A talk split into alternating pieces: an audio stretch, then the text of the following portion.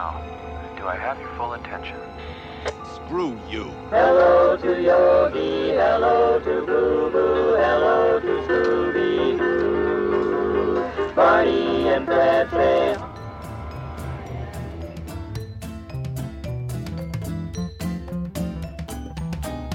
Don't forget your goat leggings. Well, pardon me, all over the place.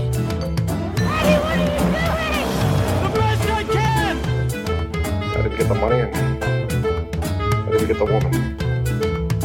Plenty of money. There's always magic at the movies. What's in the basket?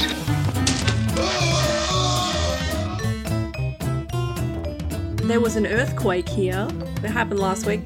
I, I would like to stress earthquakes don't happen here all that often. And I know Candace is probably looking at me like, oh, you're a little baby. But because we're in the middle of the plate, yeah, earthquakes don't generally happen here. And I was in the middle of a Zoom call with my coworker, and it was the strangest situation I've ever found myself in. Just both of us just like, okay, what's happening? And then looking at each other over the computer because I said, "Oh, I'm sorry, I my house is shaking." And then like a second later, she's like, "Wait, mine is too." It was very like record scratch, but you didn't think this would happen to me kind of situation. Well, it they never stop being shocking because there's no um, there's no prelude. You know, it's not like a hurricane where you see it coming. Japan has their early warning system, but by early warning, I think it's like 30 seconds or something. So, and we haven't implemented anything like that here. Uh, for oh, you're whatever more reason. laissez-faire attitude. It's more just like if it comes, it comes. Yeah, if I fall through an overpass, I fall through an overpass. It's just whatever, you know. I have never experienced an earthquake in my life. You don't need an earthquake to be unsteady on your feet. Thank you. so- Thank That's an Hey, excellent you set point. yourself up for that one. well, yeah, it is. It is the key reason why I could never live in New Zealand. I had been considering it, considering the state of this country, but man, the big one is going to hit and just kill everyone. So I, I just don't. you just gotta not think about it, you know? you just, and well, the other thing too about faults is that they don't know an earthquake fault exists until it, I, I took a geology class, I don't, I don't remember the term, but until it effectively yeah, erupts. with um. you took it with Paul Giamatti. I took a fault San Andreas. in San Andreas. exactly. But, you know, like the Northridge fault, which was responsible for our big earthquake in 1994, that, um, like, leveled a lot of, um, where I live, um, they didn't know the Northridge fault existed until that moment when it split and half the valley flattened like a pancake, so. They were saying that this kind of quake is an intraplate quake, and it's like just the pressure from the plates moving moving around the fault lines, which not near us, uh, building up beneath the plate, and then it has to escape somehow, and that's that's what happened. I did not do well enough in geology class to confirm nor deny that information. Well, to be fair, a meteorologist was saying this on the news. I'm like, I don't think this is your area of expertise. No, I no. It's like in Dante's. I uh, we- we're talking about Dante's Peak. Um, great movie. great movie. but um, I, I'm always I always find it funny how there's like never anyone in. How often do you meet an earthquake specialist in real life? Seismologist. A seis- seismo- that's the word in, in real life. You know, how often do you run into one? But it seems like you can't swing a fucking cat in Hollywood that's hitting someone who's an expert on a natural disaster. It's like, why don't you people work for FEMA? And then maybe next time, you know, why are you all no working? money in it. That's fucking why. I know. I'm like, oh yeah, and also they all look like Gerard Butler and shit. Yeah, whatever. Supposed to a bunch of pasty nerds sitting in a basement somewhere at Caltech. Unks and Almond. My love has lasted longer than the temples of our gods. No man ever suffered as I did for you, but the rest you may not know. Not until you are about to pass through the great night of terror and triumph.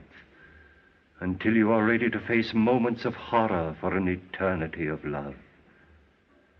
Until I send back your spirit that has wandered through so many forms and so many ages. But before then, Bast must again send forth death. Death to that boy for whom love is creeping into your heart. Love that would keep you from myself. Love that might bring sickness and even death to you. Awake. Well, hello everybody. Welcome to What's in the Basket podcast. Back for another week of spooky terror. Uh, I'm Amelia, and uh, as always, I'm joined by Tiff. Hello. And Candace. Hi. And today, I am, I guess, continuing on a theme by covering 1932's The Mummy. So, last episode, Tiff started out with a baby.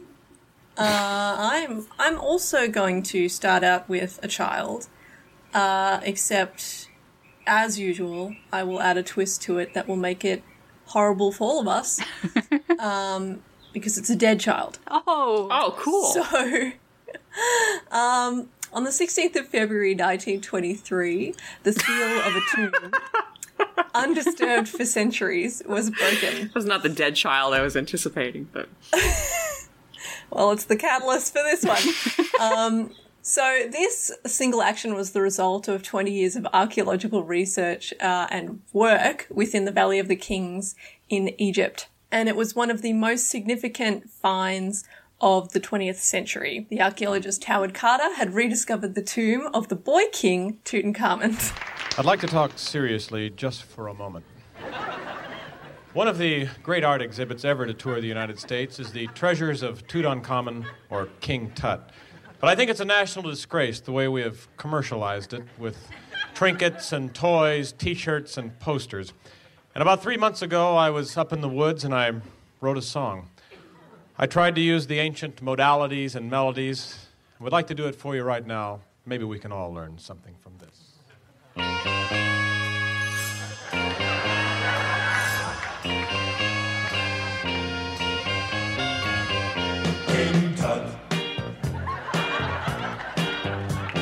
Now, when he was a young man, he never thought he'd see people stand in line to see the boy. King so funky? Funky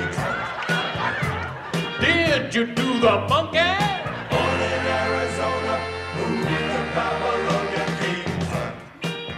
And what he discovered in finding his tomb was one of the most intact tombs to have been found up until that point. Filled with treasures, unseen for thousands of years, the discovery captured the world by storm and reignited an interest in Egyptology that had laid dormant across the border public for quite some time. But for all the glitz and glamour of the long lost treasures, murmurs also circulated of a curse Mostly spurred on by the news media at the time, the curse of the pharaohs was said to kill anyone who disturbed the tomb of an ancient Egyptian. Rumours of curses have been around since the 7th century, current era, but they really took hold after the discovery of King Tut.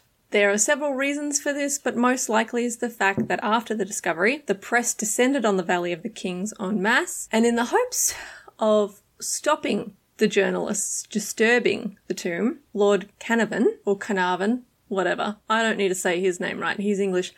Um, a key benefactor of the archaeological activity in the area assigned um, only the Times of London with which to disseminate information.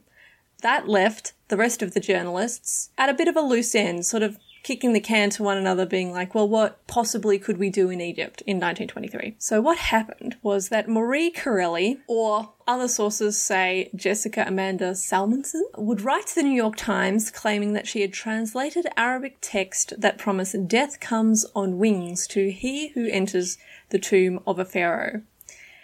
This really sparked something within the idle press. It was really spurred on by the death of Lord Canavan two months after the tomb was open. So he died of complications from pneumonia and he had been sick before they found the tomb, but really after his death, the, the press was like, well, there must be a curse. So when the news reached England, the Times were interviewing Sir Arthur Conan Doyle, which is not a name I expected to bring up in this episode, who, despite having created one of the most analytical and logical detectives, that's like, oh, I said that all with air quotes, he was quite the believer in sort of mystical esoteric bullshit. And he said that the death was probably caused by the elementals created by ancient priests to guard the tomb. So this is again more bullshit, but the press ate it up. Wasn't he uh, fooled by some teenagers with some fake fairy photographs? Yeah, those I don't know whether that was was that Conan Doyle. I that think was it a lot of them. Yeah. Now,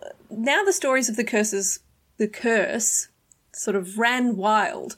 Though um, I think it's forty-two people present at the opening of the tomb. Only six died within ten years. But that really, I mean, you're going to mess up a good story with the truth? I don't think so. I would say by and by uh, standards of you know mortality at that point in time, I think that's a pretty good. That's a pretty good ratio.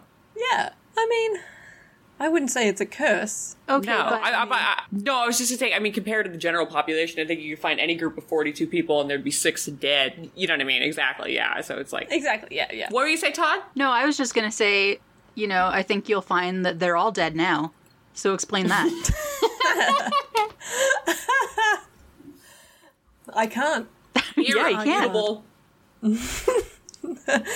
Um, but it was this frenzied, if somewhat colonial, and imperialist interest in Egypt and its ancient treasures that ultimately led to the creation of today's film, Karl Freund's 1932 Universal horror, The Mummy. So, since the inception of film, mummies have been a feature, but it wasn't until um, our film today that the concept of movie mummy- mummies and their curses really took shape.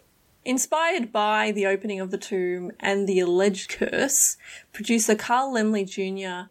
at Universal uh, commissioned Richard Schayer to find a novel about Egypt in the same style as Dracula and Frankenstein. Schayer was unlucky, however, as none such existed. There was, of course, some mythology about reanimated mummies, but this was a relatively new idea that began in the 19th century. The ancient Egyptians certainly did not believe in the possibility of reanimation um, as mummified bodies were to be used in the afterlife and not reused in the mortal life. Of the 19th century novels about reanimated mummies that did exist, uh, many of them feature electrocution being the primary engine of reanimation. So it's something that we see used in Frankenstein, the film version, unlike the chemical reanimation that's stipulated in Shelley's original novel. And it's throughout this 19th century lore we can see bits and pieces of what would eventually be put into use for the mummy as we know it today. The reanimation, the love across ages, and the punishment for desecration of tombs all would be present in those early works. Uh, notably, Richard Marsh's 1897 novel The Beetle features a supernatural being using hypnotic powers to stalk a British politician who opened a sacred tomb.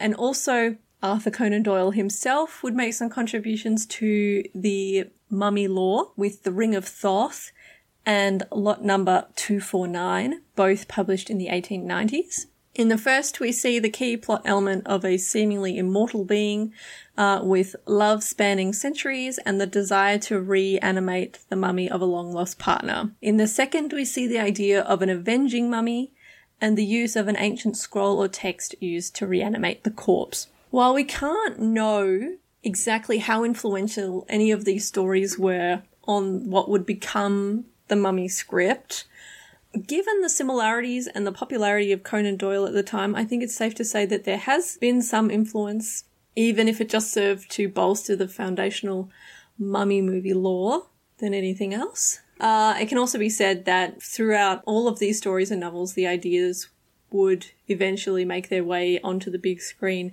in some way or another. Um, it's hard to say exactly how much, but considering there's no single telling or interpretation um, of a foundational text, unlike the other Universal horrors, we can never really, really know. So, what was poor Carl Laemmle Jr. to do? When Richard Schayer reported back to him that there was no book about mummies that they could use. Well, he was just going to have one written, of course. He was going to use the opening of Tutankhamun's tomb, an alleged curse, as a jumping off point because shrewdly he'd noted that this story was in the public domain, so he wouldn't have to pay for it.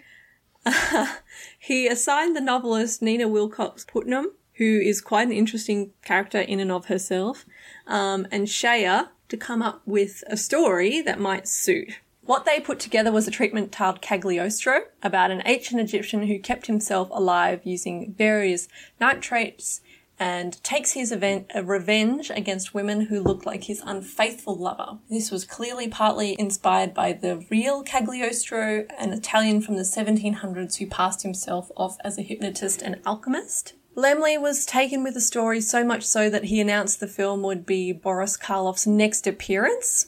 Um, he handed the script off to John L. Balderston, an accomplished journalist, playwright, and screenwriter whose adaptations of Dracula and Frankenstein had served as the basis for Universal's respective films to sort of give it a tune up and turn it into a script. John L. Balderston also had a critical understanding of the subject, so he was one of the journalists present at the opening of King Tut's tomb uh, and was the chief correspondent of the New York World assigned to report on the discovery. When he began working on the script, he would make several crucial changes to the story, replacing the use of nitrates to keep the mummy alive with the reading of an ancient text and moving the setting from San Francisco to Cairo. San uh, which, I Francisco. mean, San Francisco's quite the quite the leap.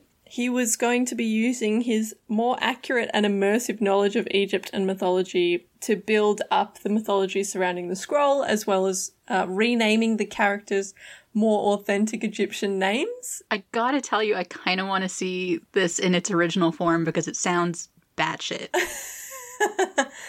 Yeah, I mean, I think, I mean, why, why they would call it Cagliostro and be like, yep, Egypt in San Francisco. yep, that makes sense. So Balderston used his experience writing Dracula and Frankenstein to inform his final script, as well as the considerable influence of Laemmle and his desire to use Karloff for the part. So this is echoed in the final version of the script and its character list. Balderston's Karloff character is far more sy- sympathetic than his previous roles, barring perhaps Frankenstein, uh, motivated by love and killing mostly out of necessity to bring his long lost love back to life. So, what exactly were we left with in terms of the final screenplay? Well, what we see is kind of what we get. So, in terms of the plot itself, it begins in 1921. Joseph Whemple, who is Arthur Byron, finds the mummy of an ancient Egyptian high priest named Imhotep, and they dig him up, open, like, cr- just crack him open in the Egyptian heat uh, without any kind of, I don't know, process, which we learn all about in the Charlton Heston movie, The Awakening. Through the ages, the ancient monuments of Egypt have been hunting grounds for archaeologists, tourists, and grave robbers. One by one, the sacred tombs of pharaohs and queens have been violated, yielding their priceless treasures and occult mysteries. But the evil one, Kara, has slept undisturbed for thousands of years, waiting, waiting for the awakening.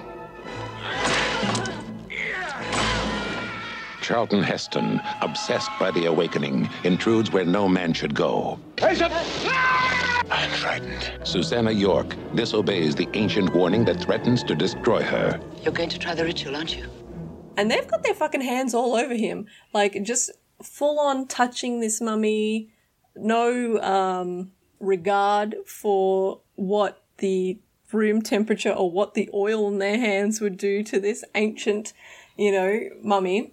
Yeah, they might as well be like licking his face at this point. they may as well just like i don't know. I don't know. I, I guess they had some different ideas about what archaeologists do but they bring him up and they note that he was not mummified in the way of a traditional mummy, that he had been buried alive, and that the sacred markings on his uh, sarcophagus had been removed. So he was cursed. Whemple. The viscera were not removed. The usual scar made by the embalmer's knife is not there. I guessed as much, Muller.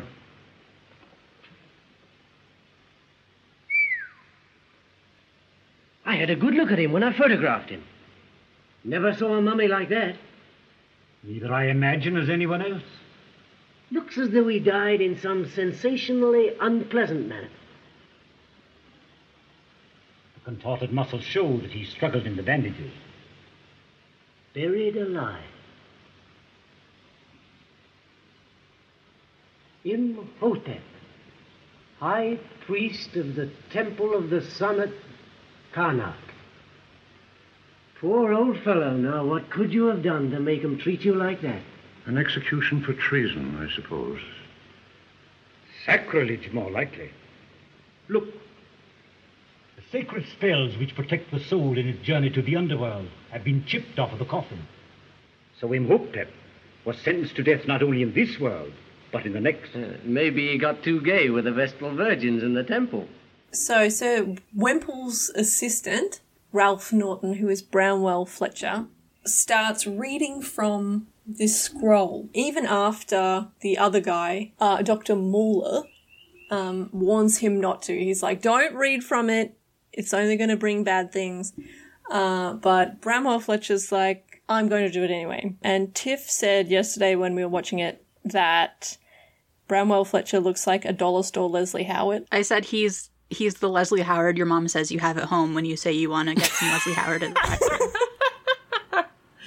There's also a little bit of Ferris Bueller fourth wall breaking here when Bramwell Fletcher, Fletcher, whatever the fuck his name is, when when when knockoff Leslie Howard, uh, Soviet black market Leslie Howard, when he's talking, he's talking, he's speaking directly into the camera as he's, he's supposed to be um, talking across the desk, and it's it's funny because it's not used anywhere else in the film. They never, you think it's going to be like a, a motif, and then it just never shows up ever again. No, it's like the first of a couple of things that you think are going to be like things in the movie that just that aren't because there. because I think it also goes back to showing we're going to talk about this later obviously but um, that Freund is, is Karl Freund who is directing the movie is primarily a cinematographer and is coming at it from the perspective of a cinematographer. So sometimes there are these really beautiful arresting images and then the rest of the movie is shot in a very stagey early talky fashion. And Yeah. then there will be this beautiful poetic yeah James Whale kind of yeah thing going on. But this this part of the movie is a really interesting artifact, I guess, pacing wise for this early subset of horror. In that, you know, Bramwell Fletcher he starts reading from the scroll, and then we see the mummy start to reanimate as he's reading. So it's just it's quite slow, uh, and then it builds to this fever pitch where we see the mummy's hand on the scroll, and then Bramwell Fletcher sees the mummy's hand on the scroll and just begins laughing maniacally. What's the matter, man? For heaven's sakes, what is it? he, he went for a little walk. you should have seen his face.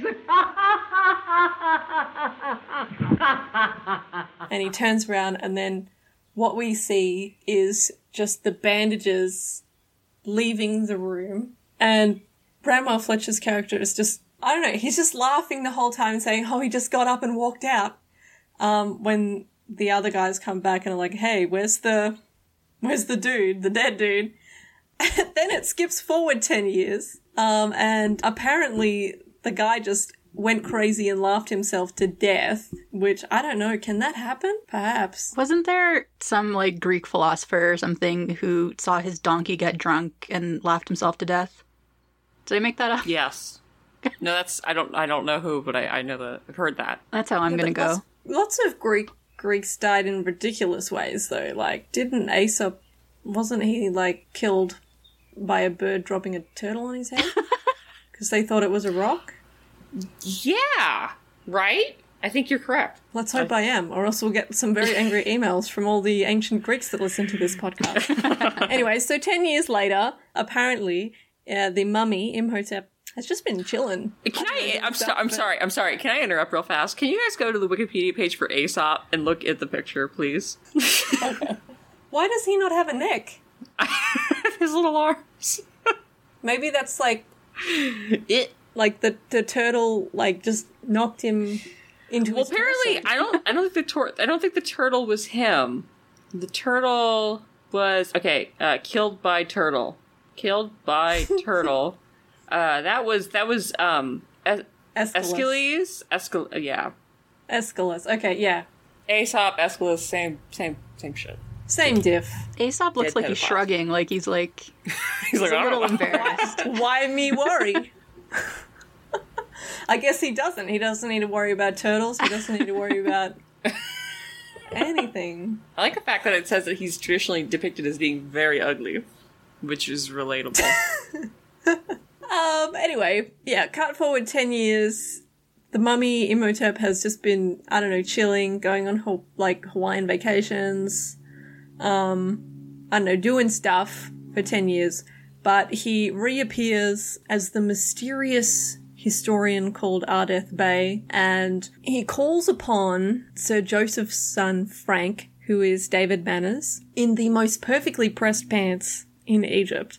I can't get over it. Always, like, who is in Egypt with him? Just pressing his pants for him. I do prefer this look to Charlton Heston's look in The Awakening, which was problematic with the shorts and the uh The shorts were bad. Yeah. They were I didn't extremely like bad. this. I haven't seen The Awakening. How is Charlton Heston dressed when he's excavating in Egypt or whatever? It's like a safari suit, but he's got the shorts with the long socks. He's look going on. He kind of looks like the dad from Wild Thornberrys. Yeah, that was the comparison you made and that was right. Yeah. That's a good look for him. a little bit of a romper situation going on. Like it's like a little little safari Look, boiler that- suit. That movie Play suit. um, lent into some incest stuff that Tiff and I were not anticipating. Um, it was very weird. Is it a Charlton Um, Heston movie though without something happening that you just absolutely don't expect? Like, doesn't he get washed away and die in Earthquake? It's always a twist. Always a twist with old Chuck. And sometimes the That's twist true. In is Soylent Green, I wasn't expecting that um, Edward G. Robinson scene in the middle where he dies. I wasn't expecting that Soylent Green was people. Um, that was that was a twist. That one got me. I think Edward G. Robinson should have eaten Charlton Heston, is how I think Soylent Green should have gone. Why does Ross, the largest friend, not simply eat the other five? Anyway, back to David Manners, uh, and he's with some professor, and Imhotep or Ardath Bey shows them where to dig in order to find the tomb of a long lost princess, Anck-es-en-Amon. And so they they dig her up, and they're like, "Wow, how did he know how to dig here? Doesn't matter. Let's take these to the museum." Um, don't really question any of that, even after Ardath Bey just disappears. They're just like, "Well, win for us." have we mentioned that Ardath Bey is Karloff? I don't have a Yeah. a short term memory. Well- okay. okay, well, yeah, Ardath Bey is Karloff, which, I mean, if you see him come in, there's no point in history where Karloff looked normal. Like, you'd always question a person who looked like Boris Karloff. And that's, like, not a judgment against Karloff. I'm a big Karloff fan. But, like, he had quite the look. And in this, he looks like, um, he's been dried in the sun for 20 years. Well, you know, having having grown up in the desert, he looks like a lot of people I've seen in the desert. You know, he's got on a caftan, and he's very dry. he's he's a little wrinkled. He's Uh, yeah. parched. He's parched. yeah. Um, I, when I first when when no when we were watching it yesterday, I was like, man, Karloff's wearing a very low cut top. um, because I didn't realize he had you know the little mock neck beneath it, and I was like, are we gonna have like a, a nip slip? What's the go? Yeah, he- um, he's got like a mock neck, like undershirt, and then he's got over it. Um, I'm sure what is like a tunic. Yeah, a tunic. I'm sure is like a classic, like Hollywood costume department, like butchering of Yeah. some sort of like ethnic dress. And then he just he kind of looks like um he looks like an older woman in like Santa Fe. You know what I mean? Who's like Yeah, like retired a to do pottery. Yeah, effectively is what he looks like. He looks like a And he has a fez on too. yeah. He looks like a boomer. Um, but I mean, like he's having fun with it, obviously. but yeah, he just disappears. Um, they the others don't question this. Meanwhile, we cut to uh, this woman named Helen, uh, who is allegedly half Egyptian, bearing a striking resemblance to the long lost princess, even though there's no way we could know that. But Ardath Bey, he approaches her after David Manners has already sort of like sidled up to her and been like, hey, I think you're pretty cute. And um, she like falls into this trance as I don't know what to call him. I'm going to just call him the mummy from now on. So Karloff character, the mummy, um, he's like in the Cairo Museum stealing the corpse or, I don't know, doing some business. He kills a museum guard and Helen falls into this trance where she just leaves this party, gets in a cab and goes to the Cairo Museum before she's found again. Where do you want to go, miss? Le Musée des Antiquités.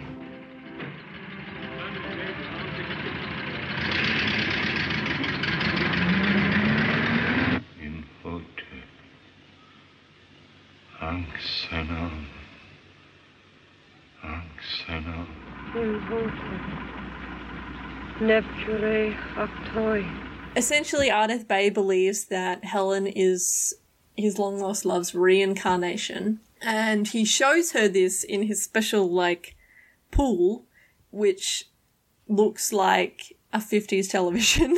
and it, they show this, like, footage of, like, their history together, which is shot like it's a silent film to make it look old, obviously, even though that would have only been 10 years ago in 1932. And she's got it's it's got it very much that, that like 1910s like almost like a with like Art Nouveau like Orientalist approach to it, and she has very much like a like a Theda Bara thing going on. Yeah. It's interesting. And um and he like shows her what happened, why how she died. She was like the pharaoh's something and she died and he tried to resurrect her and then he was caught and cursed and buried alive. Uh, and so it's his plan to kill her in order to resurrect the soul of his long lost love. However, the the statue of what is allegedly Isis strikes him down at the like climax of the movie, and he just sort of crumbles into dust, which is a great scene. Just sort of yeah, like he's a dry biscuit, and then he turns into a skeleton, and then everything's fine. David Manners ends up with Zeta Johann, and it's fine. The end. It really ends quite abruptly, but I mean that's just universal. Helen. Helen. Come back. It's Frank. Come back.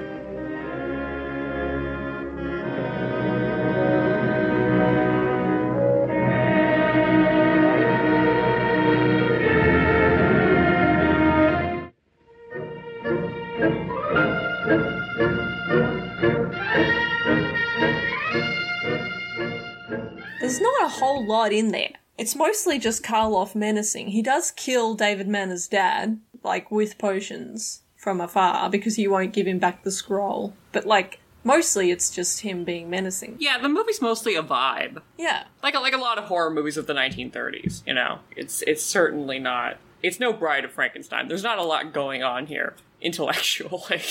I mean, the the most vibe thing of the movie is definitely the shot of Karloff, like, and his Maybelline lashes looking dead into the camera. The close ups are so good. It's like it's such an effective shot. It's like, man, if the whole movie was just that shot, it would be great. Well, that's what I, Um, I I feel like there are these moments where it feels like um a number of superior universal horrors where there are those moments where that like visually like that is a moment that really is reminiscent of something like Frankenstein or Bride of Frankenstein and then the rest of it is just like oh whoa zooey mama this could be a Ruth Chatterton movie called like The Duchess Regrets So, in terms of making this movie, as usual in 1932, Universal had money problems.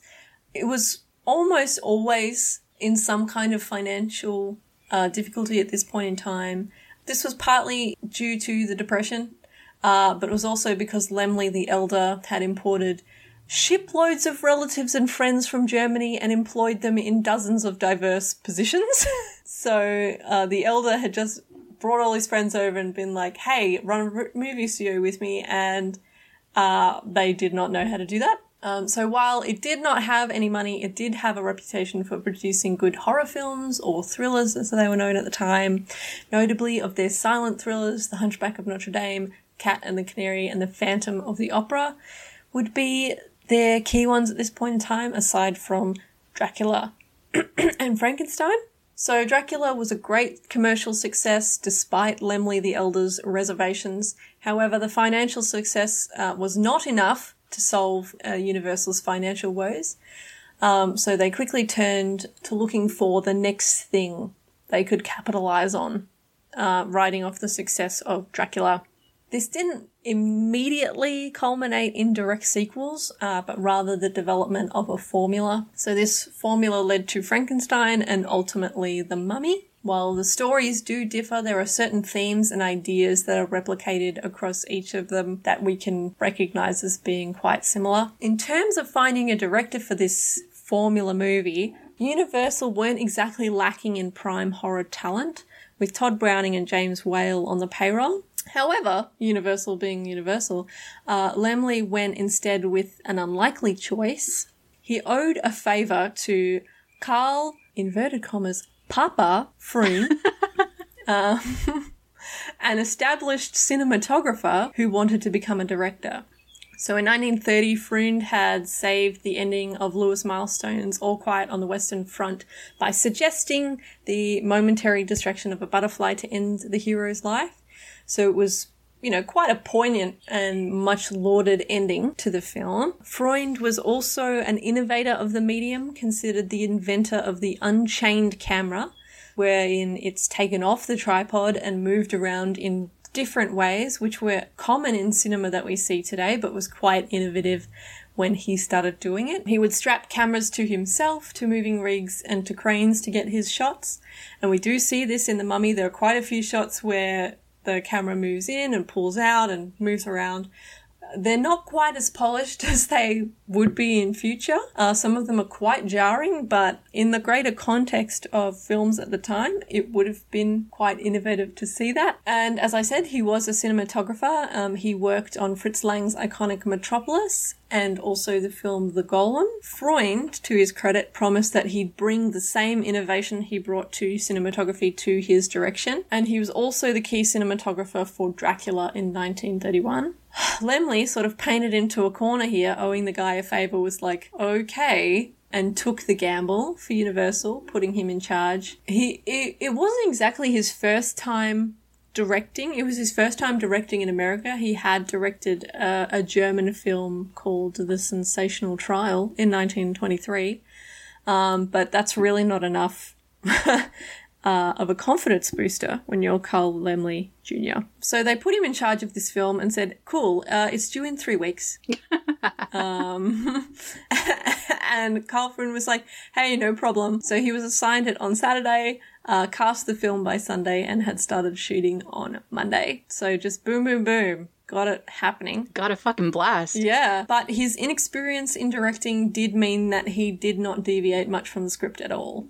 Uh, so the script already contained a lot of the cues for the camera movements and a lot of just the stage direction. So he just like stuck to that thing, which I mean, fair enough. If it's your first Hollywood film, you'd be like, oh, surely these guys know what they're doing. I should just follow this.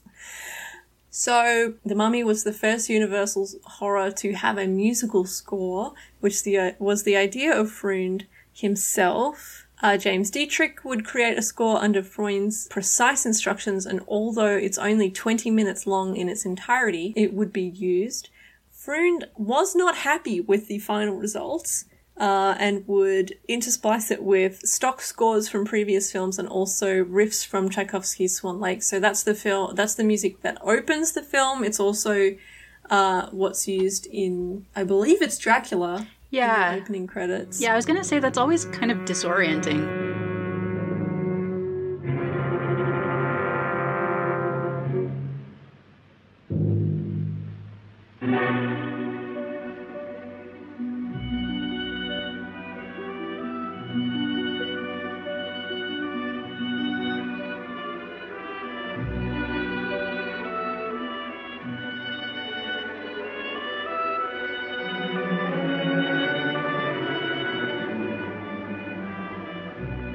That Um, explains it a bit, but Yeah, and I think also they just love those properties that they don't have to pay Yeah. for. uh, in other ways, uh, this film was also quite innovative uh, in the fact that it was one of the first to use a lot of back projection. So this is something I talked about last time in King Kong. It's the process of shooting uh, at a separate location and then projecting that footage onto a big screen and have the live actors act in front of it. So for this film, uh, they sent a B team off to Cairo to film um, as much as they could and then brought it back to have their actors here instead of taking them all the way out to Egypt. But this process did require very specific lighting setting, settings in order to match the footage with the live action. Freund was very careful in his use of lighting, lighting uh, working closely with the cameraman Charles Stumar. Freund would create an eerie and enchanted look in some parts, often sacrificing pace to build atmosphere and a sense of dread. Uh, this sacrificing of the pacing did lead to some tension on set, as it would, uh, particularly when it came to the opening scene. Karloff would tell British film producer Richard Gordon that Carl Jr. and Freund were at odds over it. Uh, Gordon recounted, Karloff told me that Laemmle Jr. and director Karl Freund almost came to blows over the opening se- sequence. Laemmle wanted the mummy to come to life and be introduced in a series of stylized close-ups, like those that James Whale used in Frankenstein. Freund insisted that the mummy should not be shown at all after its first stirrings of life in the sarcophagus, and that audience would be far more horrified by the spectre of Fletcher's descent into badness if they didn't see what drove him to it. Fortunately, Freund prevailed, and the sequence is one of the most revered in Universal's horror classics. That's a that's a recurring theme where a director has to fight the studio when it comes to not revealing the monster. You know, it's the same thing that happened on uh, Night of the Demon. Hmm, I think it happens with so many horror films where the, the execs are just like, I mean, what are they paying for if they're not going to see it? Uh, which is a really stupid Sam Goldwyn, I'm not paying. As Sam Goldwyn said, I'm not paying. See the back of Merle Don't Oberon's head. monster's ass. Unless it's got that Jimmy Cagney dump truck, I don't want to see it. Jimmy Cagney or Franchot Tone. Very true. Can you imagine Jimmy Cagney as a mummy? when they How would they get him in the sarcophagus? They don't wouldn't know which way to.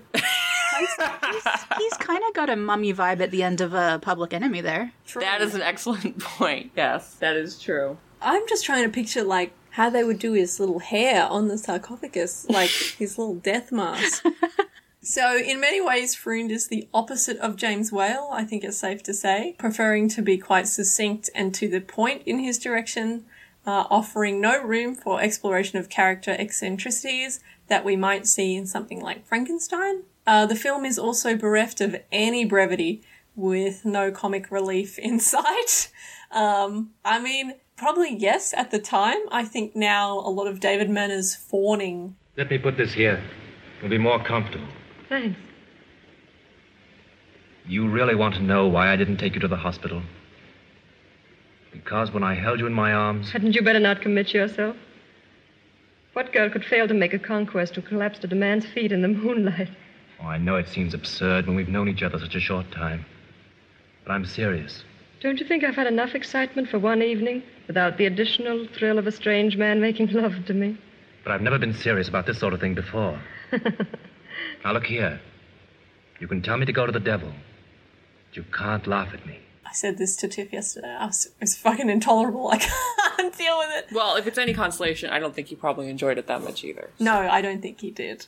Um, and now we get into quite literally the nitty gritty. Uh, due to the complexity and grueling nature of Karloff's mummy makeup, so this is what he's wearing in that first scene. All of the scenes of him in the full get-up uh, was shot in one go. Our Universal makeup artist Jack Pierce began work at 11am on the day of shooting, covering Karloff's face in layers of cotton held in place with spirit gum, which apparently was quite foul smelling. After two hours, Pierce applied clay to Karloff's hair. Then, as it dried, he applied the hair details, sort of raking in um, all of the lines of the hair. Designed to match the mummy of King Seti II, Karloff was then wrapped in linen bandages that had been treated in acid and scorched in an oven. Um, by this point, Karloff's face makeup had hardened and he could not speak. He could only gesture for cigarettes. Uh, no allowances were made for Karloff to relieve himself, um, which was a bit of a problem. Karloff would later say, uh, well, you've done a wonderful job, but you forgot to give me a fly. The job would be finished at 7 p.m., where Karloff was taken to the set and was only released from his bandaged prison at 2 a.m. Later, Karloff would say of the day, Physical exhaustion was nothing compared to the nervous exhaustion I suffered, and described the day as the most trying ordeal I have ever endured. Which is really sa- saying something when you're Boris Karloff. So he he pissed his pants, right? We have to just accept that. That's what that means. it has to have. How else would he have gotten through that? There's no other option. like, it's worst case scenario. I am going to pee in this costume. That or he was just so massively dehydrated. Potentially, if you could only get cigarette, I guess you'd get a straw, and if you get a cigarette in, look, it's not an experience I'd want to go through. Well, people at that time, I believe, would have picked a cigarette over a glass of water. True. At any moment of the day. But less publicised um, was the alleged collapse of Karloff on set, as the makeup also cut off his oxygen. Jesus Christ. So, uh, Bramwell Fletcher, low rent Leslie Howard, would later tell Karloff historian Gordon Shriver he came on after being in the makeup room and was popped into the coffin lying against the wall, and he fell face out. Everybody was very concerned and they sent for the studio doctor. He said, Well, you damn fools, this fellow, he's not breathing. You've got him all taped up. The man has to breathe through his skin as well as his nose. They brought him around and I was able to suggest that they split the back of the surgical bandages they put around him. Karloff himself never mentioned the collapse, which is pretty intense. I think, I think that would be enough for me. I'd be like, cool, you've finished this film without me. but he physically couldn't walk off No, because he's trapped. just stuck, like hobbling. And it's really am- amazing to marvel at how long it took the Screen Actors Guild to actually come into fruition when these are the working conditions that people are putting up with. And it's like, ah, it's okay, it's better than. But one question though. If they hadn't been able to revive him, and this quickly turned into like a Buddy Ebsen Wizard of Oz situation where they had to replace him, who do you think should have played the role? Gary Cooper. That makes sense and also makes very little sense at the same time, so I like it. I, I think it would be like He's tall. interesting if we played it straight because he's tall, but like he also has a, like the bone structure that to get away with looking like a hollowed out mummy. Reanimated corpse, yeah. Mm-hmm. Um, and I think it would be really funny to cover up his face in that makeup. Well, Karloff is just he occupies such a very specific like physical space. Like again, like you said, Gary Cooper, uh, Colin Clive. There's only a couple people who have that like that bearing. Charles could, Farrell. but with that high pitched uh, whistle voice, that would be very funny. I think. Um, the shambling corpse of John Gilbert's career. There are a lot of things that could have been happening at this point in time. I don't know. I mean, you could also go opposite and like make him quite short. You can make him into six year old Mickey Rooney. Yeah, you could easily. Twelve. that How old is Rock great. at this point? Twelve year old Mickey Rooney. Yeah, twelve-year-old Ronk just smoking a cigarette because that's all he can do in his bandages. But yeah, uh, thankfully his makeup for the rest of the film was less intense. Uh, included a painted-on cotton mask that created the shriveled face look that we see in that iconic close-up. It only took an hour every morning to be put on, but it had to be melted off his face every evening. So Pierce's work on the mummy is generally very revered, so much so that the Old Hollywood Filmograph Journal voted him the winner of a trophy. Um, Karloff himself would present the award. The trophy was lo- thought lost after Pierce's death in 1968. However, when a sink was removed from an old makeup studio at Universal, it was discovered wedged under the sink. Just for safekeeping, I guess. You know, it's so funny because there's some people who are like have that moment where it's like that I might be making up when Barbra Streisand is holding that like best director trophy and she's like, "Can I hold it for a second? Because obviously, you know, having lost for Yentl, and then there are other people who are like, "I'm just gonna shove this shit under a sink. I don't care. Doesn't mean anything." Like George me. C. Scott. Yeah, you know what I mean, or like like a, that story I've told like multiple times at this point, where my mom was over at someone's house and their grandfather had been using his as like a doorstop, his Oscar for sound something, sound design. I mean, what else? What else do you use it for? It's just gonna get dusty. If you have Excellent like, point. displayed. That's what we're gonna do with our Webby. What is? I don't even know what a Webby looks like. What does a Webby look like? Is there such thing as a Webby? is it also a naked that up? man? I think there's a web. Yeah, there, There- there, there- Webby Awards. Yeah, the Webby Awards, but I don't know if you get a physical. You know, again, is it also? Um, let's see, Is it like a big W? Webby. Oh no, it's like a, sp- it's a spring. It's like a coiled spring. I don't know Oh. why that would be. Oh, that Ugly. sucks. It kind of looks a little bit like um, it's I, it's unwholesome. I don't I don't approve of it. I don't want one of those. It's that mascot that Homer made for the Olympics. oh my god. Okay, why would anyone want one of those? Well, I'm glad we're not getting one. why would anyone want them? Here. Wow! An award statue! Eh, oh, it's a Grammy. Jack Pierce himself is somewhat of a slippery character. He started at Universal as a bit player and an assistant cameraman. That's like, you know, that's a good slash to have. but his it was his experience um, in movie makeup and his striking ape guys for the 1926 film The Monkey Talks, which won him the title of Chief of Studio Makeup. So, I mean, you could just fucking get any kind of job at Universal at this point, I guess. You can't drop a film title like The Monkey Talks and then not elaborate. The Monkey Talks. Fano, a member of a French traveling circus, dresses up as a talking chimpanzee to make money. Okay. Olive Borden, Jacques Lerner, Don Alvarado, Malcolm Waite, Raymond Hitchcock, Ted McNamara. Okay, okay, wait, wait, wait. IMDb has a slightly more uh, comprehensive uh, description. Okay. A bankrupt circus act. Stop telling me to download the IMDb app. I won't do it. A bankrupt circus act plans to revive its fortunes by disguising a diminutive acrobat as a talking chimpanzee. Oh, when the no. acrobat falls in love with a beautiful tightrope walker, things go awry. I'm gonna try to. Oh. oh, he does look pretty tiny.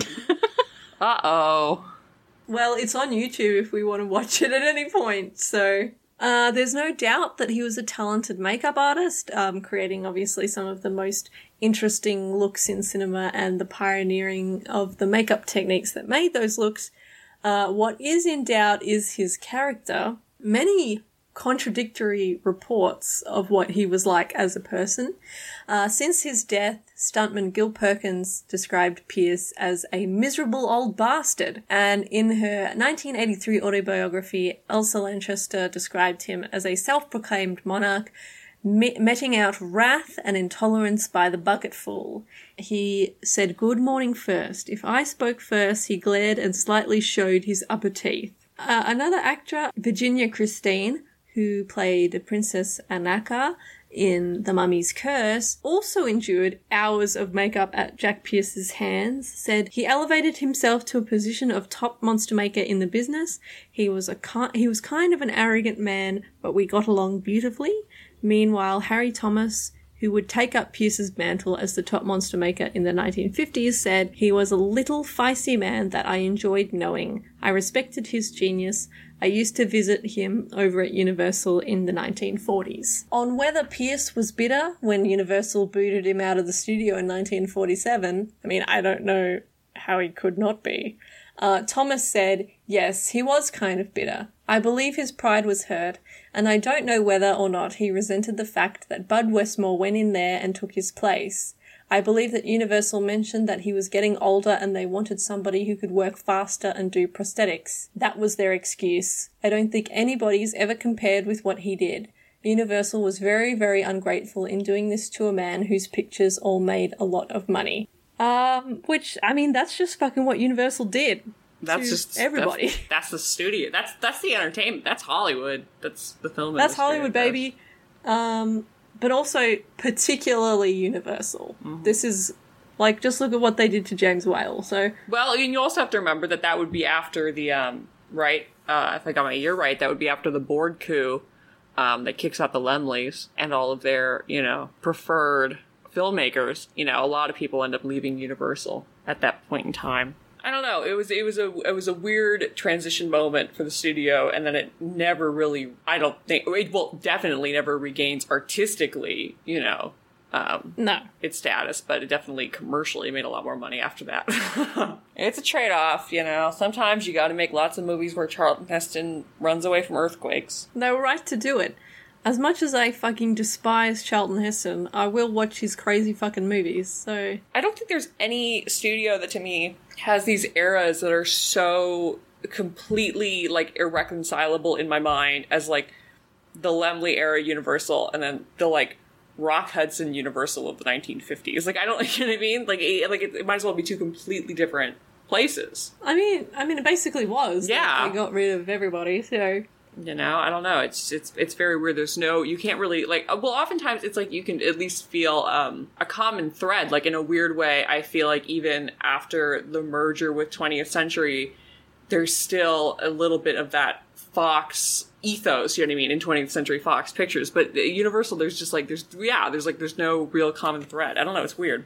It's weird. Cutting analysis. Trenchant, inspiring. That's what they'll play when we win a Webby. So, in terms of casting, uh, as I said earlier, Carl Laemmle was pretty set on this being the next film for Karloff, and it was written uh, with him in mind.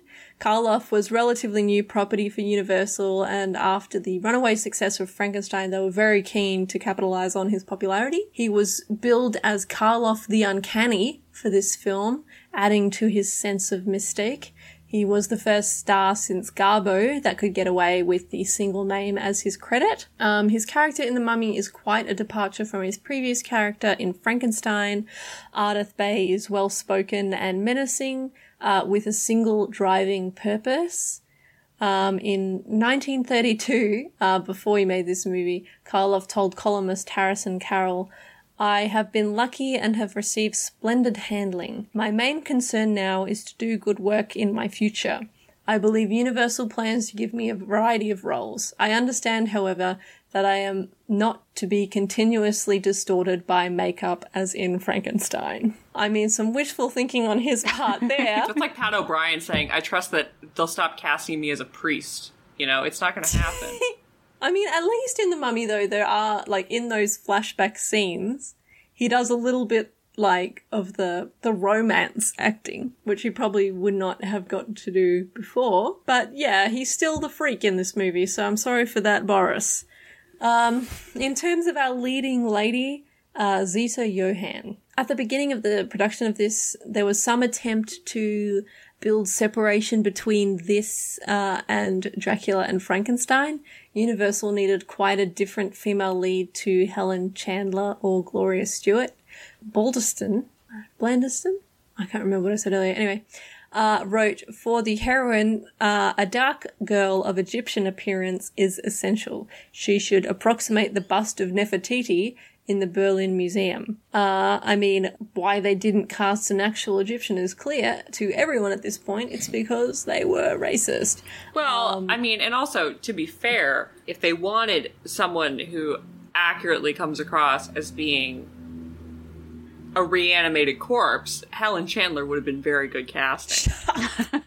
One of the worst actors, really an exceptionally bad actress, and I will never get it. I will never get it. Recently, when uh, Ramon Novarro had a TCM Summer Under the Stars Day in August, and they were playing Daybreak um, with the two of them, and this is like again, really, we're getting towards the end of Ramon's run in Hollywood, and you know, starting to pack on the pounds and stuff. But he still is, so the effervescence and and the the warmth and like that that just genuine star power.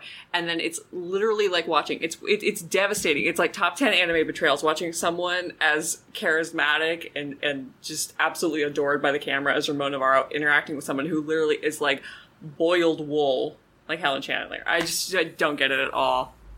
Zeta, uh, how do you pronounce her name? Zeta Johann. Zeta Johann's not, not not great in this movie. Um, she's perfectly serviceable. You know, um, yeah, she's fine. I mean, I think it's she's she looks the really part. just a foil for Karloff. isn't yeah, I mean, she's not really there to do any much except for you know collapse and make David Manners look masculine. So? Instead uh, of going with you know Helen Chandler or any of those, they initially suggested Katharine Hepburn.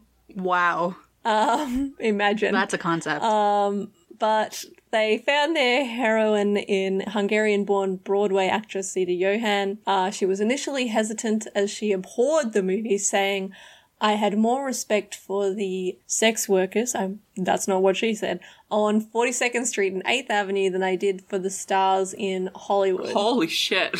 Um, so she was not particularly drawn to the story of the mummy either, um, and only did it um, as she'd been signed with Universal to star in an Indian love story, Laughing Boy, it was titled, which the studio cancelled, uh, which later MGM would produce. With Ramon Novarro. And she, yeah, and she owed them a movie. She later claimed she only worked in Hollywood at all to support her then husband, John Houseman, Houseman's mother, and as she later realized, Houseman's male lover. Um, so really a lot happening in her life. You know, I okay. Apart apart from all of that, which is a lot to take in. I'm not. I'm not gonna lie. You know, it's a shame actually that uh, Katharine Hepburn obviously would have been absolutely bonkers, balls to the walls casting, but um, Hepburn actually and and Manners are like a really good screen combo in Bill of Divorcement. You know, and she It probably would have been a bit more like believable. It would, yeah. She credited him with um, kind of introducing her to like the with Hollywood the expectations of screen acting and the way that the whole you know the way that that particular thing worked as opposed to stage acting. So there was a little bit of a you know bond there, and she liked him a lot. That would have been obviously would have been crazy. Well, now I can't I can't stop thinking about it. So can you imagine? Okay, at the end when she's like, "I am a priestess of Isis." I mean, that's not what Johann sounds like. That's not what Katharine Hepburn sounds like. I don't know who that was supposed to be. Um, but Reba McEntire. I The don't know only thing was. is, though, like with Katharine Hepburn and Boris Karloff being in the same shot, it just would be simply too much cheekbone in one shot. That's a really good point. Yeah. No. Like they How? wouldn't even like be able to have their faces close together. They might start a fire. Uh, Zita Johann in herself, she was suited to the part because she was a heavy believer in the power of mysticism and in reincarnation. Uh, and she got along well with Boris Karloff, saying that Boris was really truly a great gentleman. He minded his own business and was very seclusive, very good, very kind, and very nice. There was in Karloff a hidden sorrow that I sensed and respected, a deep, deep thing. Still, whatever that may have been, there was a true respect between us as actors. He was a marvelous person. On the other hand, she and director Karl Freund did not get along. Uh, there are several rumors of mistreatment of Johann at the hands of Freund, um, including her descriptions of him as a huge monster. According to Johann, Freund was determined to cast her as a scapegoat in case his foray into directing ended in failure, casting her as a difficult leading lady while pushing her to ex- extremes in terms of directing. Johann remembered proudly that it took four weeks for me to pass out, which I don't know how that works when it was filmed in three weeks, but there's many different conf- like conflicting sources on this. I've tried my best. It was during the scene where Imhotep uh, shows her the pool of life, as Karloff reveals her past lives to her, that where she fainted and nearly fell into the pool. So this is from her own recollection. Late Saturday night, exhausted, I fainted in the middle of a scene with Boris Karloff. I was out for an hour, dead. The crew, generally friendly and this time again on my side, gathered beside me. What that son of a bitch has done to her, I heard. My guardian angel was very busy. Another story, saved for the Christian martyr um, scene, which is something that's cut from the original film, because in that pool, uh, she's supposed to see many of her past lives, which is why in the opening credits there's uh, someone credited as the Saxon warrior that you don't actually see in the film. Uh, it was just all of these, you know, reincarnations of her across the ages. But for this scene, she's meant to be said, um, fed to some lions. And so they saved shooting this for the last day of filming because they were like, we've already got her other scenes. And if anything happens, oh my god, then we're sweet. Um, so Johann later recalls, I rested on Sunday. Monday morning was at Universal on time and there were lions. They had this great big enormous area outside on the back lot and everybody was protected. Freund was in a special cage all his own, a very large one. the cameraman was safe. The whole crew was safe. No cage for me. I was guided into the huge gate leading to three enormous lions. I took a deep breath, praying to the Holy Spirit and to my guardian angel who were already with me. Look, I get paid, I'm going in, I don't care. What difference? Was all I could say. The gate was opened. I went in. That I remember. The lions were indifferent. My lack of sex appeal, perhaps. Those lions saw no fear in me. Just exhausted bones. They must have figured who needs them. Johann also claims that the large part of the reason why her reincarnation scenes were cut from the final film was for two reasons. Uh, number one, that she'd snubbed uh, Laemmle the younger when she asked him not to pick up her contract. She was like, I don't want to do this anymore. And two, they had to protect Karloff, suggesting that they were afraid she would outshine him, which I think is probably a little bit of a polish from Johann, uh, given how just effective Karloff is the entire time compared to her performance.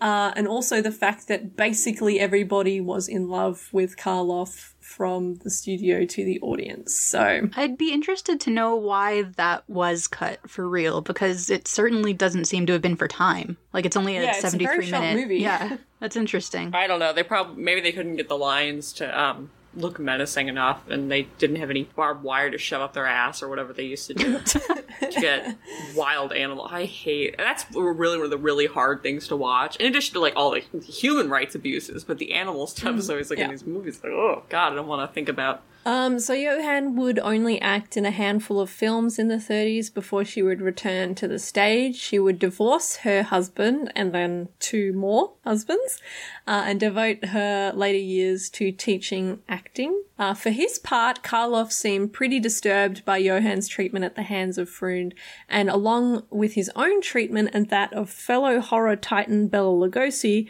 would then lead to both of them and 17 others beginning the Screen Actors Guild in Karloff's garage. So we love a unionist, which I mean after after doing all that, I don't know how you can not start a union. Well, yeah, if anyone had a legitimate gripe about um, really anything, it would be Boris Karloff. Yeah, Yeah, and Bela Lugosi, like Bela Lugosi roller skates in on his roller skates. That's my favorite Bela Lugosi story. Bela Lugosi would just roller skate around LA on his roller skates. Can you imagine? probably way better than me. Yeah, well, I think he definitely would.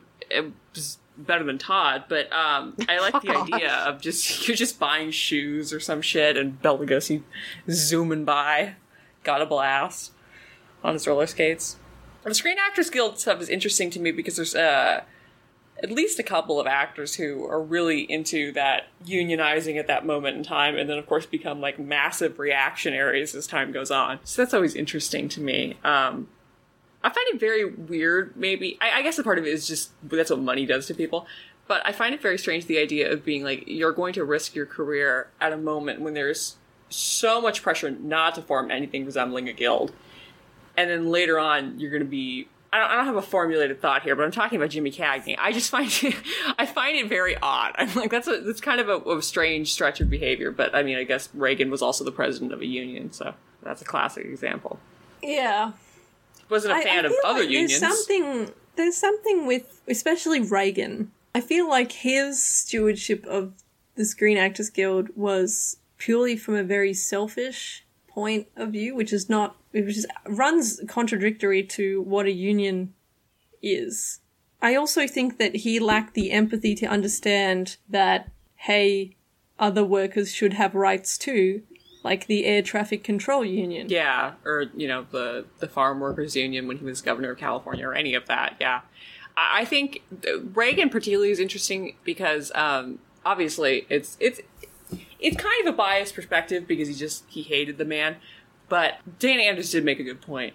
When Dana believed that Reagan became president of the Screen Actors Guild because this was like it was his training ground for for politics. It was his training ground for elected office, you know, and this was his way of starting to establish his little, you know, fiefdom. And uh, all that work that went into that, the crafting of speeches, the how to how to run meetings, how to campaign effectively, all of that, you know, comes from Reagan's tenure over at the Screen Actors Guild, and then it's just gonna result in the overthrow of a lot of governments in Central America. It's a very strange. it's a be careful what you wish for because you just might get it, as the Pussycat Dolls said.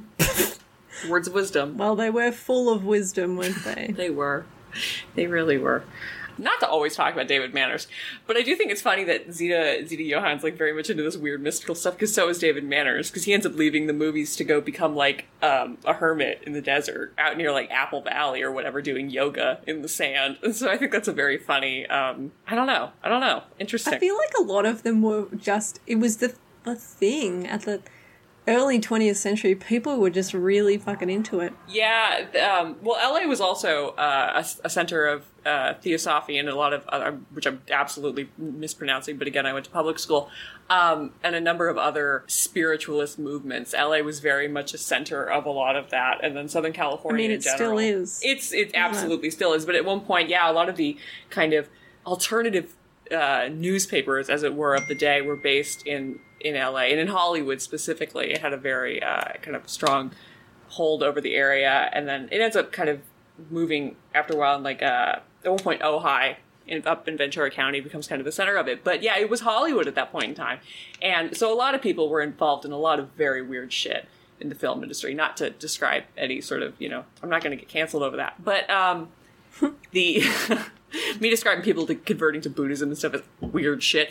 No, there was just definitely uh, a kind of a, and it plays well, I think, into the films of this period where there is kind of that. Well, I don't know. So much of Art Deco and so much of that whole aesthetic is about this, you know, kind of fascination with with Africana and with the Middle East and all of that. You know, with with, with Egypt, there's that very strong visual um, identification, that iconography, and a lot of that is the architecture and the history of Los Angeles, and a lot of it is what you end up seeing at the studios, and a lot of it is the fashion of the time that you end up seeing in the movies and on movie stars in their day to day life.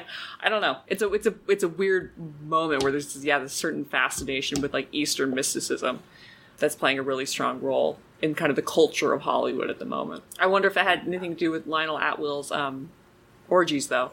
don't know about that. Could do. I mean, we don't know what he They was could have been doing some vampire stuff, some some blood drinking. I don't know. That would be really cool. I don't want to really don't want to think about it. so for his part, Bramwell Fletcher, who is our low rent Leslie Howard, was really quite loath to be remembered, um, primarily for his role in the Mummy. I mean, luckily for him, but almost ironically, he would go on to have his career defined by his part in The Man Who Laughed, which is, I mean, that's who you were in this movie as well. He's only in this movie for like six minutes. Yeah, So- I mean, how little do you think of your own career? I mean, considering none of us really know who he is, perhaps he was right to think the way that he did about his career and how he would be remembered. But anyway, for their parts, David Manners and Edward Van Sloan uh, were basically, uh, you know, copy pasting their performances from Dracula into this movie. I think that's fair to say, except with um, some more pressed pants. Gotta look fresh. Gotta keep a fresh fit. The drip. he did yoga in those pants? Also, he looks very at home, which I think is very funny because I'm like, it's got to be like a hot. I mean, as someone who has been in the desert before, little known fact, I'm like, it looks very hot outside when they're filming, but um, he looks like he's not breaking a sweat, so good for him. Uh, so the film would end up costing $196,000, significantly less than Dracula or Frankenstein. However, this does not include what Universal spent on publicity for this film. Much like the last film we covered, there were many wacky ideas in terms of promotion, aside from the many differently sized posters of Karloff the Uncanny, um, which are actually quite famous, those mummy posters, including one that sold for like a record amount quite recently, like an original mummy poster. There was a press book that gave hints to exhibitors on how they could increase business. Oh, oh, I know one of these. Can I say it? Mm-hmm. Okay, um, you were supposed to get a big cage in your theater and put a cutout of David Manners inside. Where he belongs. Like he's a caged. um, the raw sex appeal. You got to keep him. You got to keep him locked up, or he's gonna he's gonna ravish ravish your female audience. Yeah, I guess. Or he's just to teach you how to do a sun salutation.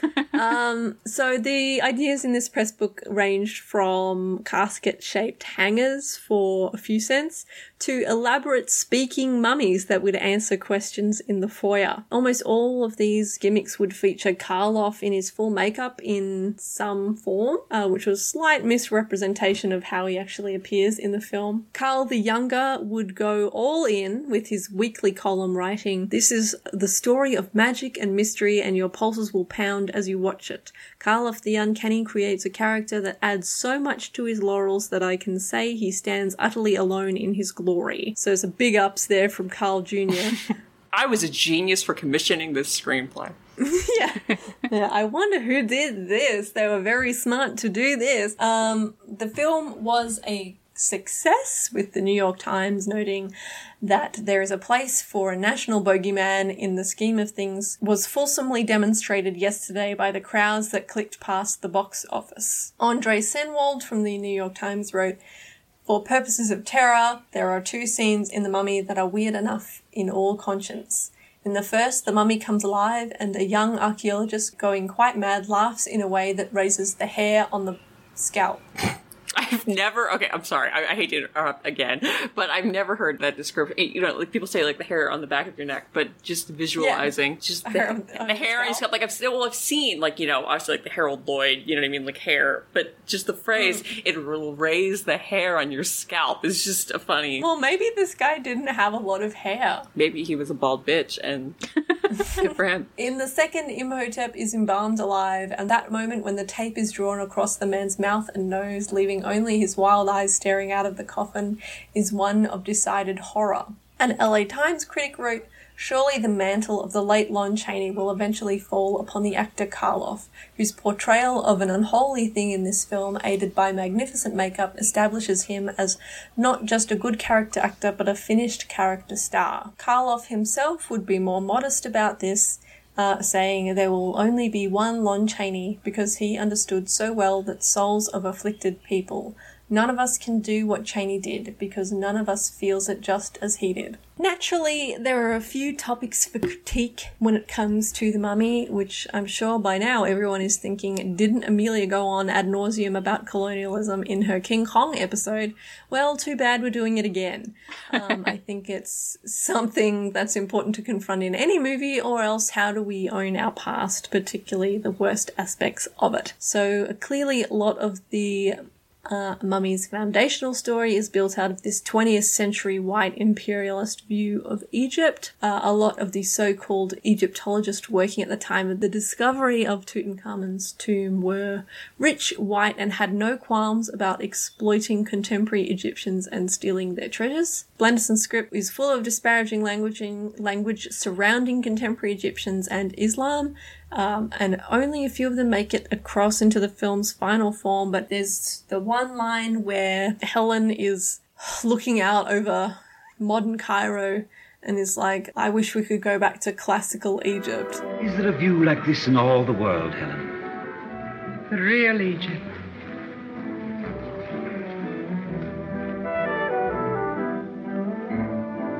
Are we really in this dreadful modern Cairo? And it's like, why in Christ's name would you want to go back to ancient Egypt? So the film has been rightfully accused of othering Egyptian culture and elevating Western culture um, and thinking above all else.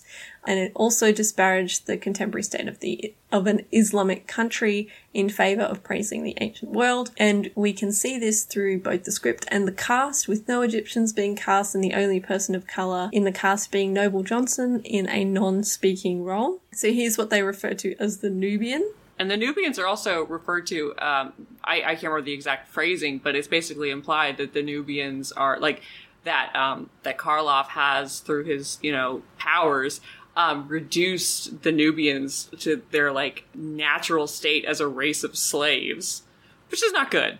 I don't think there is um, an Egyptian actor in Hollywood at this point. Uh, until Alex D'Arcy comes over, I think later in the 30s from England. I don't think there's anyone up until that yeah, I don't think yeah. we do. But I I mean, mean, we've had like fake Egyptians. Obviously, they're always fake Egyptians. You know, I think Theda Bara, you know, uh, the equivalent of like the Ricardo Cortez thing, like the fake, the fake Latin. That was kind of a thing where um, actors were touted as having some sort of exotic background of that type. But I don't, I don't think there's anyone apart from, yeah, apart from Alex D'Arcy. But that's obviously not until later on in the 30s, because I think at that point he's still making Mm. films in England. It's interesting. yeah, and I mean, it wouldn't. It wouldn't have helped. No, and it wouldn't have helped to- either. It's also not a way to redeem a racist script by just, you know, by casting people of the correct uh, race or ethnicity in it. It doesn't manage to elevate No. it. There's also a really um, jarring moment when David Manners says something about how it is shitty and lame that the British have to display the artifacts that they're finding um, in the museum in Cairo as opposed to Yeah. shipping them back to the British Museum. Yeah. I think it's a dirty trick, this Cairo Museum keeping everything we found. That was the contract. The British Museum works for the cause of science, not for loot. Yes, that is. I mean, it's. I mean, it's true to life of what the actual Egyptologists would have been thinking at the time when they were excavating the tomb of Tutankhamun, but it doesn't make it any more right. Um, and it plays into a lot of that, you know, that white colonial sort of explorer vibe that we talked about in King Kong. They just they came in. They're just like, well, we're the superior culture. We're the superior, you know, scientists. So it's our right to displace these things and display them as artifacts in you know the British Museum. Whatever I finds, I keeps. Yeah, exactly. So uh, I think it's important for us to acknowledge that that is what they thought and that that was wrong. Carl Johnson uh, says while the film is ostensibly a reification of the colonial British hegemony, it displaces itself and presents a subverted and subversive message. Uh, and while the film depicts the white British archaeologists never questioning their right to be there and excavate the remains or questions the fact that they believe their culture is the superior one, the film goes away to subvert these assumptions, as in the end they are bested by the mummy. The mummy is stronger than the British Empire. Which, I don't know, it's giving them a lot of credit that I don't think they, they rightfully deserve, because in the end, they aren't bested by the mummy. I mean, some of them are killed by the mummy, but at the end of the day, it's the statue of Isis that kills the mummy. It's an interesting thought to think about retrospectively, but it's definitely not something that the filmmakers or the scriptwriter even thought about putting in there. They just wanted a movie about a mummy. But on a wider scale, um, the mummy is a standout of the early Universal horrors as the romantic angle makes Imhotep far more sympathetic than a character like Dracula. The way Imhotep takes on his victims is also far removed from him, um, and also sort of displaces that violence further away from him, which makes it easier for the audience to identify that with his attempts to convince Helen that they are meant to be. Um, for me, I, I can't get behind David Manners and Zita Johann because that's just, it doesn't make sense to me. It's just simply not, there's nothing there. But then again, I don't know if the story between her and Karloff is any more compelling either. But I think on his own, Karloff is, there's definitely something there, whether it was just the sadness that Zita Johann pointed out or not. I mean, there's something going on. Um, a number of years ago, I made an edit of the movie Death Takes a Holiday with Fredric March um, and set it to Vacation by the Go Go's. And there's a scene in Death Takes a Holiday that I used in this in this video where Fredric March is like in like a speedboat and it's like hopping along this lake and it's like vacation. And so I think that this movie should have been like you said, you know, what I mean? because we don't know what Imhotep's been doing between um, like the 1921 and the 1932. The whole movie should have just been him on a speedboat, set to vacation Honestly, by the Go-Go's. Honestly, it should have just been him like doing like whatever he wanted to do for 10 years because like what the hell else was he doing just like Imagine what Imagine the passport problems he would have had. You know, all that kind of super mundane stuff. I want to see a movie for once, like a vampire movie or something that really delves into the problem of you know of sorry I don't have a copy of my birth certificate. I was born in 1431. You know, I want to see or like them going to the DMV trying to get the driver's license but they can't get a photo taken exactly because they're a vampire Exactly. You know, when will when will they give us the mundane treatment that we want? And so I think I think the Mummy. I think this movie would be a way better movie if that's what it was about. yes I I would have to agree if if this movie was just like I don't know Boris Karloff in the mummy makeup doing like dirty rotten scoundrels or something that would have been Yeah, been very good. Honestly, like uh, we watched this movie in um, a class I took once on um, the ancient world in film, and everyone was like, "Man, this movie sucks." And I, it's it's hard to defend because honestly, it does it does kind of suck. Um, Karloff's great, and visually there are some really striking moments, but for the most part, it's it's it's a bit of a it's a snoozer. It's a bit of a stinker. It's probably my least favorite Universal horror of that period of that of that uh, classic Universal monster arc. You know, where it's just like one hit after another. This one is just like way at the bottom of my list. Yeah, I, I don't. I don't think you're alone in in thinking that. I mean, in fairness, I did only pick this one so I could talk about the remake. But Which talk about a movie that is at the top of my list, and that is like I'll get to it later. But like What a perfect movie. But yeah, as you say, it is it is sort of the the middle unwanted child of the universal canon. I I don't think it's really stand out in many ways apart from yes, I think Karloff is the redeeming feature of this movie and I think the shots of him, you know, doing his menacing thing are extremely arresting and beautiful. I think it's it's quite interesting to compare it to something like Dracula and say, ah, I see without a foundational text they're kind of screwed. Maybe they weren't as good as they thought they were. And and Dracula even because I, don't think I, another controversial take. I don't think Tod Browning was as good of a director as James Whale, but that's also not a controversial take because if you think he was, then you just I don't know you don't have eyes, I guess. But um, Dracula, even Dracula, can be is kind of uneven. I mean, if we're going to be honest here, when Bela Lugosi's It's- not on there screen, are parts of it that really drag. yeah, if there's not Dracula or Renfield, I mean, the movie really drags. Yeah. That crazy bug eating bitch. If that's not happening, then it's really, yeah. It's not, that's the, I think the difference between those movies, which are made by lesser directors, you know, between like Carl Frondin um, and uh, Tod Browning. Tod Browning still being a great director, but it, no James Whale. No one is James Whale, you know. There is not, there, those movies just don't let up. The James Whale They movies. don't quit. They don't quit. They got an ass that don't quit, and that ass is nonstop chilling action. I mean, compared to the com- compare like the brief impact of like seeing Elsa Lanchester in Bride of Frankenstein for really what is she on screen? Probably like four minutes, maybe, compared to like literally anything that happens in this movie. It's crazy. Oh yeah, there's no doubt about about who the superior director is. I mean, you can clearly see that this is Karl Freund's like first foray into Hollywood directing. Um, and it's I do think.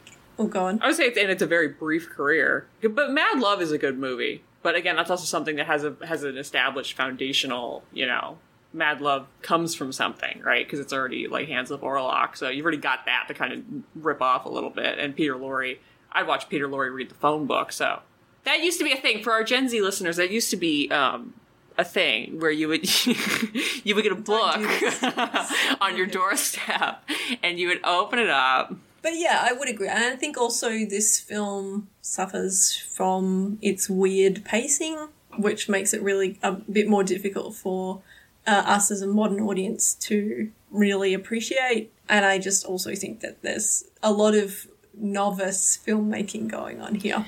Yeah, I think that's that's I think a lot of what I object to because I think honestly, I'm speaking for Todd because she's not. I'm, I'm just going to assume that Todd feels the same way about this because it's like I think the three of us have a relatively re- refined sensibility when it comes to appreciating at times the glacial pacing of films from this period. I think we all can agree on that. But this isn't like it's not art. It's not even like as a modern viewer. I take objection to it. I just take objection to it as like a person who's seen a movie before.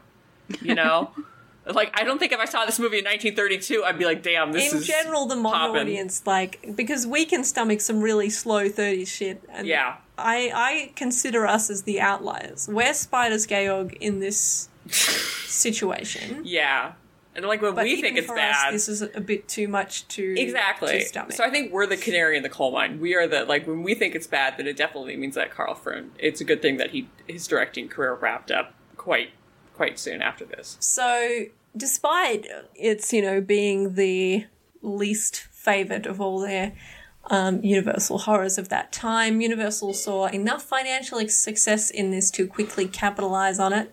Um, the Mummy has no direct sequel in the same way that Frankenstein does. Instead, what followed The Mummy were, was a series of films that featured a mummy named Kharis, um, beginning with The Mummy's Hand in 1940, followed by The Mummy's Tomb, The Mummy's Ghost, The Mummy's Curse, and the Abbott and Costello movie Abbott and Costello Meet the Mummy. Though The Mummy is different and a lot more aggressive, um, and took the mummy that we know as the, you know the more lumbering bandaged moaning arms out in front the mummy's hand specifically reuses footage from the original 1932 version of Karloff reanimating as the sort of origin for this new Kharis mummy without actually crediting Karloff or Karloff being this new mummy. The Mummy would appear again in the Hammer horrors, though most of these remakes were of the original Universal, uh, The Mummy's Hand movies and that series of Mummy movies.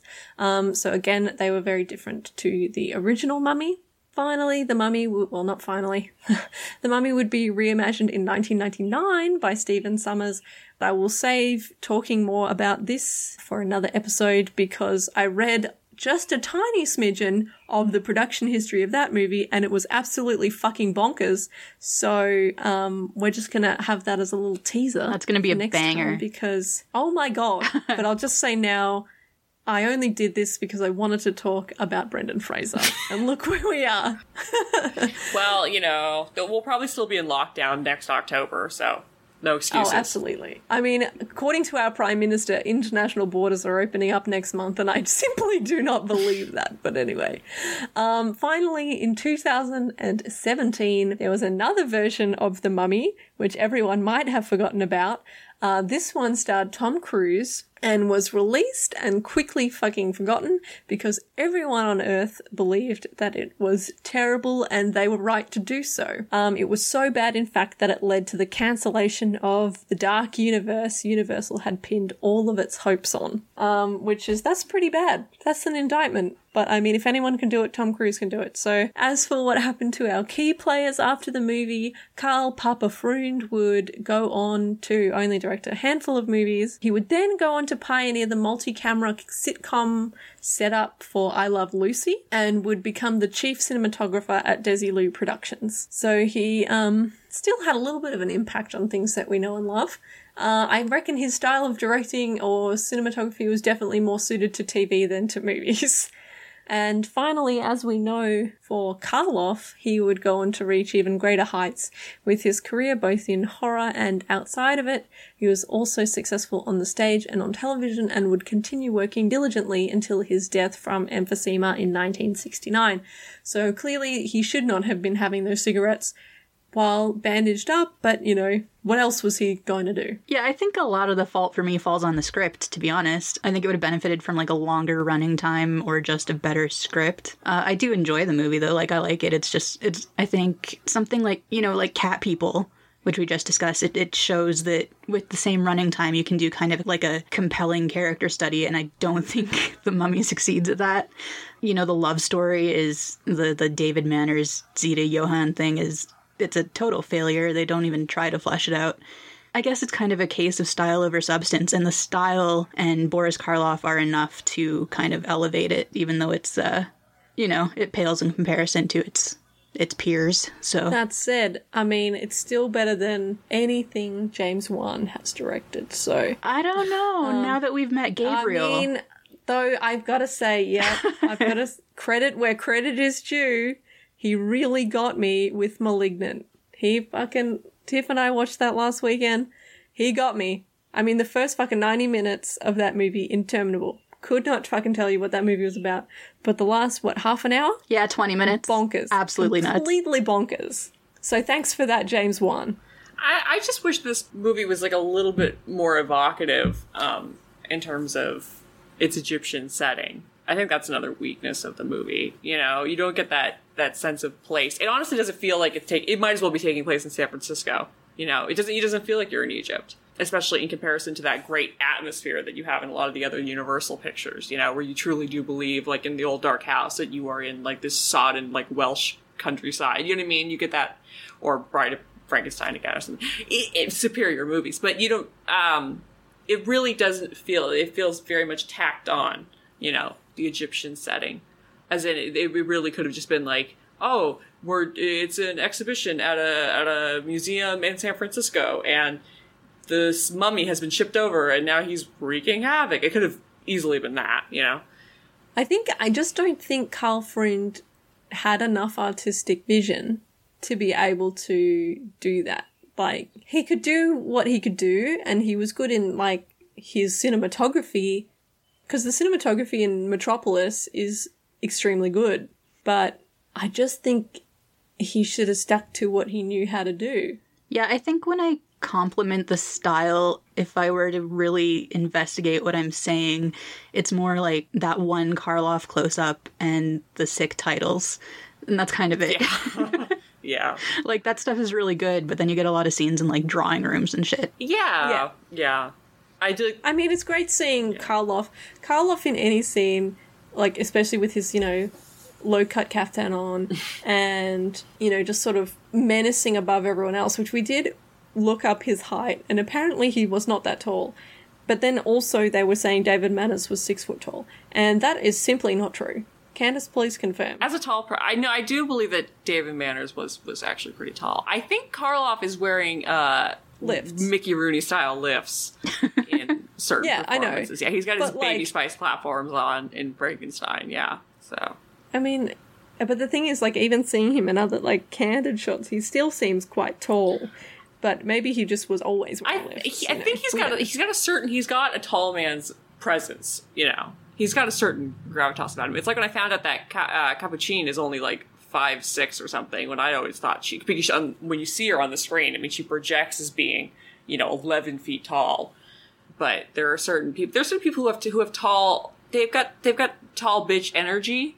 You know, and Karloff I think was like five eleven or something, which is like tall for the period. I guess it's it's fairly tall for the period. But now he's he projects as being taller than he really is. Where some people project as being smaller than they really are, like like Mickey Rooney projects as being even tinier than he really is in real life.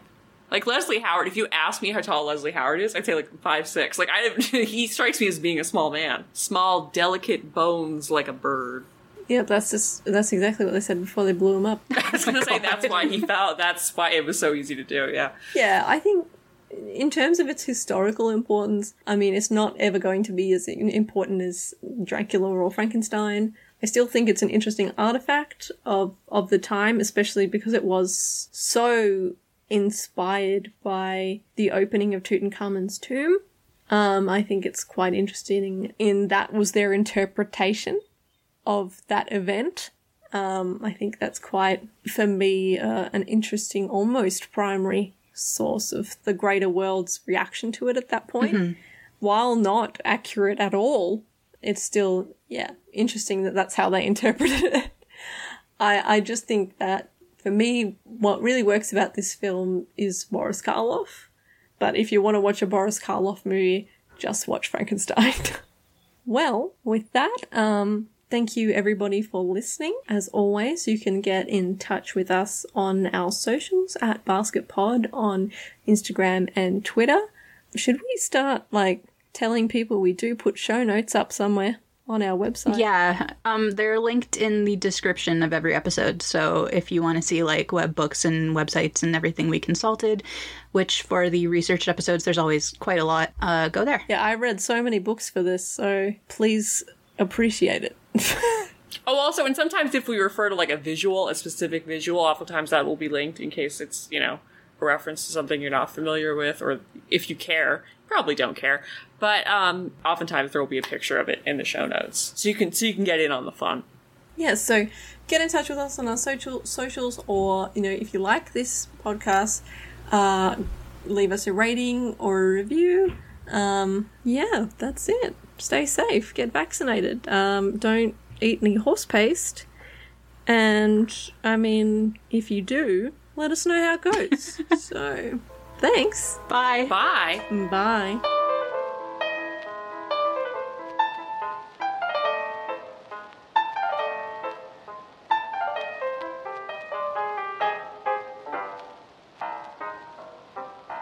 I mean, I can only think of like things that would be funny, like I mean, say them. It is a comedy podcast. it. Uh, well, now they're not funny. Now that I can't I can't think of any. But uh, Todd, do you have any any scintillating insights? Uh, it's basically just stuff you guys have already said, but I mean, the whole point of the podcast is that we we all talk to each other, so you can just cut out and you say and just just I mean, dub you're in the Todd editor. saying You can it. do whatever you want.